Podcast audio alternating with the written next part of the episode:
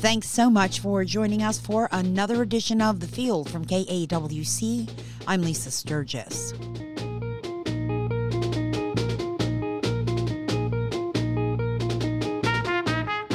This week, recent developments have the Arizona Clean Election Commission debating the future of its relationship with an Arizona PBS station. Then, Democratic Attorney General candidate Kris Mayes is here to talk about the recent abortion ruling and why she's ready to dive into the issue of water. Plus, should big money donors have to disclose to which campaigns they give? We have some insights to inform your answer to that question. And we have new poll numbers for the U.S. Senate race from our friends at OH Predictive Insights. But first, the decision that's putting the future of pre election debates in peril.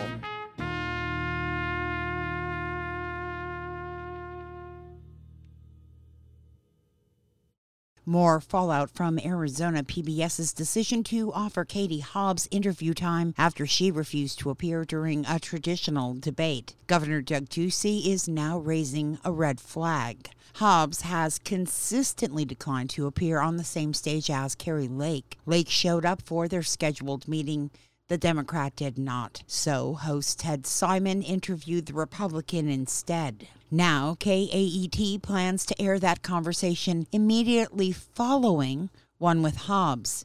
The governor has a problem with that. Here's what he told Phoenix radio station KTAR. You have a debate, you invite both candidates. One declined to come, so the other candidate, Kari Lake, gets the stage. Somehow Katie Hobbs got that half an hour interview that was going to be solo post Kari Lake's. It just seems wrong, and I think PBS needs to fix it. The Arizona Clean Elections Commission organizes and sponsors the debates in conjunction with Arizona PBS. Commission Executive Director Thomas Collins told Capital Media Services earlier this week the break in format breaks the deal. It's an outrageous thing, and it's hysterically funny to me as a former journalist and, and even a journalism major that they're wrapping this up in the First Amendment and wrapping this up in a journalistic obligation. They made a professional commitment to us. They breached it in no uncertain terms. Now it's looking for a new media partner. Arizona State University, which owns and operates the TV station, calls the decision a commitment to fairness. Here's ASU Vice President Jay Thorne. The failure of the candidates to come to an agreement on a debate format rendered it dead and lacking that forum, Arizona PBS and Horizon are advancing as they would under any other circumstance and providing time to each candidate. However, this isn't the first time Arizona PBS has broken debate format. It did so in 2016 when Ducey declined a primary debate, and again earlier this year when Hobbs refused to face opponent Marco Lopez in their primary. The stations also made accommodations for candidates in down ballot races this year. Now, the head of the State Appropriations Committee wants to pull all state funding from the public television station. Republican Representative John Kavanagh says its leadership is bending the rules. For years, they have been partners with clean elections in doing these debates. The rules for years were the candidate refuses to debate, they don't get time, and all of a sudden they make this exception. So it backs of partisan politics. Kavanagh does admit the TV station is entitled to air whatever it wants. Equal time policies aside, the commission rules do state a candidate sacrifices their right to airtime when they decline to debate. ASU's Cronkite School of Journalism, which operates Arizona PBS, is sticking with its decision, even if it means ending the long-time partnership.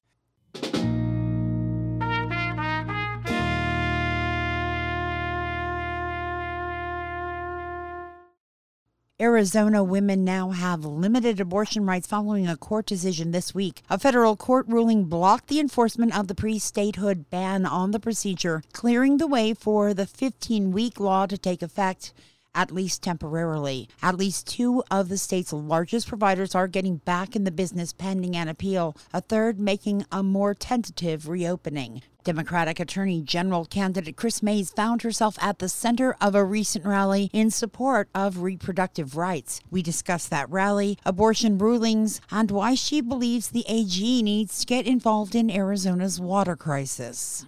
Kris Mayes, Democratic candidate for Arizona Attorney General, back with us today. Kris, it was quite a weekend politically in the Phoenix area. Uh, let's talk about that a little bit because you were in the middle of it. Yeah, it was a really active weekend. Uh, had a lot going on, obviously, uh, between the women's march that uh, that we participated in in Phoenix, and then of course you had Donald Trump uh, coming to town to uh, you know campaign for the MAGA candidates uh, that that are you know I'm opposing or, or, or our opponents. Um, so it's yeah, been a it's been a busy weekend. Let's talk about abortion because on again, off again, late Friday, yet another ruling, and the timing so close to the election. No, yeah, Lisa, you're right. So we had uh, some news on Friday, which is that the that an, the appeals court uh, uh, temporarily stayed um, the um, lifting of the injunction on the 1864 abortion ban. So basically, what that means is um, the the 1864 abortion ban, which had gone back into effect in Arizona uh, because of the efforts of people like Mark Brnovich and of course my opponent. Abe Hamadeh, has been also advocating for that. All of the Republican candidates for statewide office want to have this 1864 ban on abortion in place, but a, a, the appeals court um, temporarily stayed that and uh, will be taking arguments um, in the case. So, you know, in this in this interim, um, that ban now is not in effect. It's unclear whether uh, providers, re- reproductive care providers, um, are going to re uh, restart service or or be able to to provide care um, many of them stopped, um, you know, uh, abortion care uh, after the 1864 law went into place. I'll just tell you, Lisa, I'm talking to doctors all over the state of Arizona, hospital CEOs. They are in a state of um, total chaos and a total um, uh, panic over all of these bans that have gone into effect. And, you know, it's just unacceptable that our doctors have to be worried when they're providing care to women that they might be put in prison for up to five years. That's right. I was going to bring that up. The 1864 law does include prison time. Um, it's really outrageous. I mean, it, it is. Uh, look, I mean, this is a law that, that was put in place in 1864 before the Civil War was even over, before women could vote, before Arizona was even a state. It was written in the territorial capital of Prescott, which, as you know, is my hometown. Um, and uh, it, it basically says that doctors, nurses, pharmacists, or any person who assists in abortion care um, could be put in prison for between two to five years um, by by a prosecutor in the state of Arizona. And I think, you know, the vast majority of Arizonans believe that that is unacceptable don't believe that government um, belongs in this very private uh, place, space um, in people's lives. Switching topics, I'm always going to ask you, unfortunately, I'm always going to ask you about water because water's so top of mind for us here. And the last time I spoke to your opponent, Republican Abe Hamadeh, he told he told me that he did not believe that the Attorney General's office really had a place in water negotiations. He felt that that was up to the state legislature. The Attorney General absolutely can play, and I think must play, a significant role in uh, helping the state of Arizona negotiate um, uh, over our Colorado River water supplies, must play a role in advocating before um, the legislature that the legislature and the governor do more on conservation. Absolutely must do everything we can to ensure that communities like Yuma are protected um, and that our water supplies are, are, are protected and, and that we're uh, advocating not only for um, you know future conservation, but also so that we can preserve um, our water supplies and expand our water supplies in Arizona. Uh, you know, the other thing is we've got to stop these crazy sweetheart deals that are being struck by the state land department, uh, including the one with with a Saudi-owned corporation um, in La Paz County where they are uh, pumping millions of gallons of groundwater, and the state of Arizona is not charging the Saudis anything. I think uh, what was it? Twenty five. They're leasing the land for like twenty five dollars an acre with the water they're, rights. They're leasing the land to the Saudi-owned corporation, so the Saudis can grow alfalfa here because they ran out of water in Saudi Arabia and can't grow alfalfa there. So they've they've plopped these farms down in La Paz County, um, and we are the state of Arizona is not charging them a dime for the water, which is outrageous and unconstitutional. And as Attorney General, I will immediately advise the state land department that that action, that sweetheart de- deal that they gave the Saudis, is unconstitutional. I mean, my my goodness. Um, at a time when the Saudis are threatening our oil supplies. We are giving them water for free.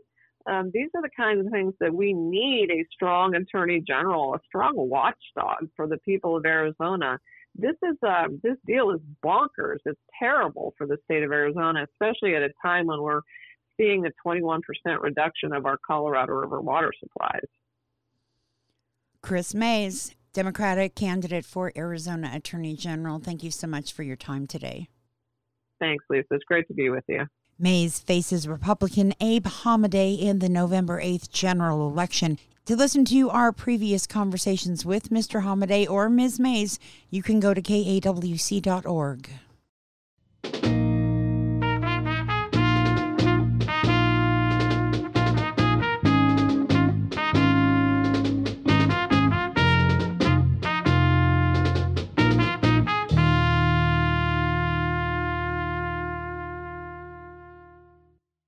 You're listening to The Field from KAWC. I'm Lisa Sturgis. It's not uncommon for big dollar donors to make contributions to candidates through other entities to protect their identities. And that's perfectly legal here in Arizona. That is, unless voters approve Proposition 211, which seeks to shine a bright light on so called dark money. The Voters' Right to Know Act is a pet project of former Arizona Attorney General Terry Goddard, who's long fought for greater transparency in political campaigns. Prop 211 requires reporting of contributions greater than $5,000 for individuals. The requirement kicks in for organizations donating more than $50,000 to state races and more than $25,000 to other campaigns. The Arizona Free Enterprise Club opposes the measure. President Scot Mussi tells Capital Media Services these types of donors aren't always giving to a specific candidate. You're talking about private citizens given to private organizations. That's what we're talking about here, not the act of if somebody is given money to a candidate. But Goddard says current law favors the rich everybody who gives $50 or more has to give a full disclosure. And what uh, our friends from the Free Enterprise Club are saying is, well, our select group of, of clients should be special and shouldn't have to do that like everybody else. Cathi Herrod, president of the Center for Arizona Policy, believes the ballot measure is specifically designed to deter donors. Well, it's called a First Amendment right to choose, which causes you are supporting without threat of retaliation. And there are significant examples about people having retribution when contributions are exposed. And those interviews that you just heard come to us courtesy Howard Fisher and Capital Media Services. And Howard joins us now to take a closer look at this proposition. Howard, thank you so much for being with us. Glad to be here. So, this proposition didn't just spring up out of thin air. Um, this has kind of been a long time uh, torch for Terry Goddard. It dates back to when he was the Attorney General. But there is an impetus for its reignition. Well, there, there are actually two of them. It started in 2010. There's a case that came out of the U.S. Supreme Court that people are aware of. It's called Citizens United. And what the justices ruled is that corporations are free to put money into campaigns and they can do it through a back door through what they call social welfare organizations. So in other words, corporation, you know, ABC, you know, widget company can give to the Arizona Good Government Committee. And then the Arizona Good Government Committee can then spend the money on, on ads that you'll see on TV, all those independent ads saying, uh, you know, Joe Smith is, is a good guy or, you know, Jane Smith is is a bad person. And the problem becomes that under the law, at least in Arizona, there's no way for people to know who contributed to the Good Government Committee. Now, this became very obvious here in Arizona uh, in in 2014. There was a race for the Corporation Commission. Now, this is a five-member panel that determines what our utilities get to charge us. And it turns out, which we didn't know at the time, that Arizona Public Service, which is the state's largest electric utility, had put $10.7 million through one of these third party committees to elect Republicans Tom Forese and Doug Little. Tom Forese and Doug Little got elected. Uh, APS, a couple of years later, got a 4.5% rate hike from the commission. And it was only in 2019 after there were some new commissioners who forced the, the legal issues that we found out how much APS had put into their campaigns. Uh, not only did we find out how much they put into those campaigns, we found out, for example, that APS had given $50,000 in 2014 to the Republican Governors Association, which helped elect Doug Ducey eh, for his first term, and $425,000 to the Republican Attorney General's Association, and that helped elect Mark Brnovich for his first term. So what the Goddard Initiative would do is say, if in fact you take money and spend money on a political campaign, whether it's an issues campaign like a ballot measure or a candidate campaign, you trace the money back to the original source if it's more than $5,000. And there's a lot of questions there about, you know, do Arizonans want that? And that's what we're going to find out, you know, on November 8th. The opponents say this is like disclosing people's private information. Well, this is an interesting question because even when the Supreme Court decided Citizens United and concluded that corporations can give, the justices made it clear they were not saying there's a right to donate anonymously. You know, the, the, the, the idea is if you're going to influence politics, you should be required at a certain point to, excuse the expression, come out of the closet. Now, look, we have a long history of anonymous speech in this country, going back, you know, to Tom Paine, you know, during the Revolution, in terms of of the pamphlets that were put out under an anonymous name. And there are certain people who may be concerned that if, in fact, their names become public, if they're associated with certain campaigns, uh, people may may shun them. If you're a corporation, uh, the, the corporation may lose business because people say, I don't want to, you know, spend my money on this ABC corporation if they're going to give to this candidate. But because again, we've we've entered is, an age of political consumerism where people vote with their dollar bills. Well, they do. I mean, you know, I remember this from during the Vietnam War when uh, there was a boycott of the Coca-Cola company over its position it had taken on some issues. So I mean, there's, there's a long history of that. You have certain people who don't buy pizza from a certain company because of their stands on, on abortion. People do vote with their feet, and there's not a problem with that. You know, boycotts are, in fact, legal. But the question becomes do you have a right to know who is trying to influence an election? If suddenly, uh, you know, we, you know, early, early voting started this week, and so if in fact you've got uh, you know, two million dollars worth of new advertising appearing on behalf of one of the gubernatorial candidates, but you don't know who's paying for it. You know, should should you want to know? I mean, there are some people who say it it shouldn't matter. The only thing that should matter is the message.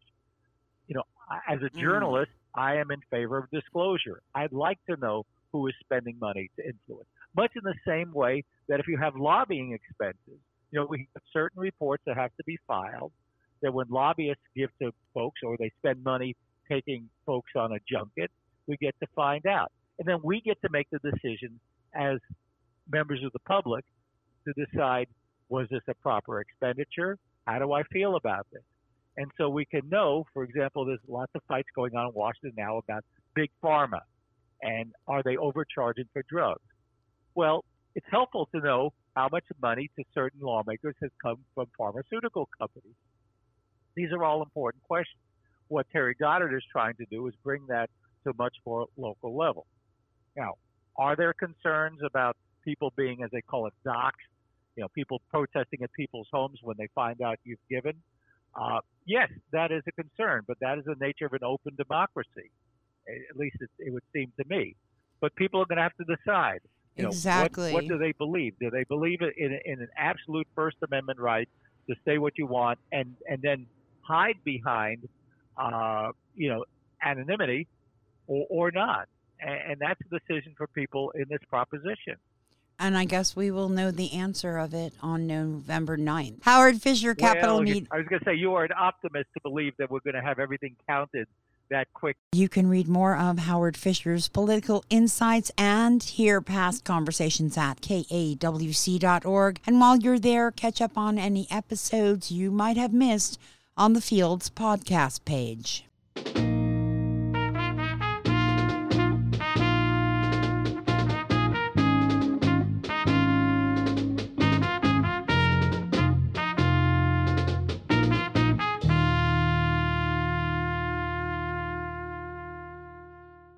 Thanks so much for sticking around. I'm Lisa Sturgis, and this is The Field from KAWC. We're now 27 days out from the November 8th general election, and the latest OH Predictive Insight poll shows incumbent Democratic Senator Mark Kelly maintaining a healthy lead against Republican Blake Masters. It also shows Libertarian candidate Mark Victor enjoying a post debate boost. 46% of the more than 600 likely registered Arizona voters surveyed for the latest OHPI poll say they're backing Senator Kelly in November. 33% say they support Blake Masters, with 15% opting for the Libertarian. OHPI chief researcher Mike Noble tells KAWC it gets interesting when you break it down by party. Masters' support from his prospective party went down seven points from the September poll, 65 to 58 percent.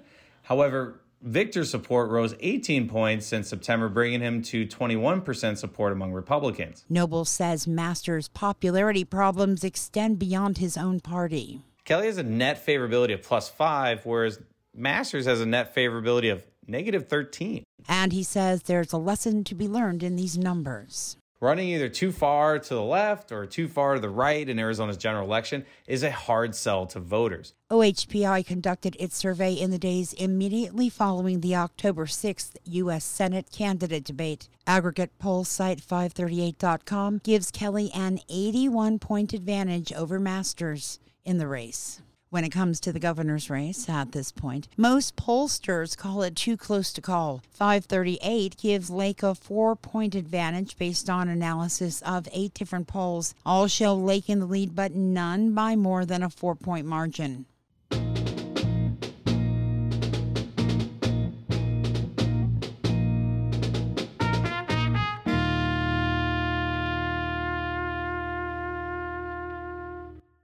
And finally, good news for those eager to cast their ballots. Early voting is underway. You can vote either on paper or electronically Monday through Friday during regular business hours at the Yuma County Recorder's Office on Main Street. Be sure to bring your ID. Mail in ballots should start arriving this week as well. Those can be filled out and mailed back or slipped into one of the ballot drop boxes at Yuma County Libraries or in front of the Recorder's Office. For full details, links, and more important information, visit the Yuma County website and check out the elections section.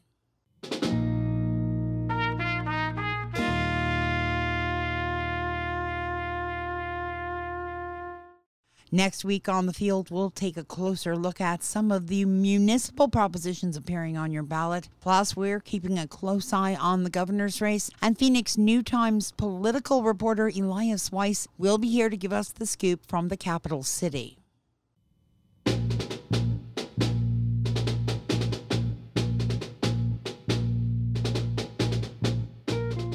Field is a production of KAWC, Colorado River Public Media. Send your questions or comments to me, lisa.sturgis at kawc.org. Our theme music was composed by Steve Hennig and performed by members of the Yuma Jazz Company. For more information, visit yumajazz.com. Thanks so much for listening to The Field from KAWC. Remember, you can always hear the show at kawc.org, on the KAWC app, and wherever you get your favorite podcasts. I'm Lisa Sturgis. I hope you'll be back again next week. Till then, keep yourself informed.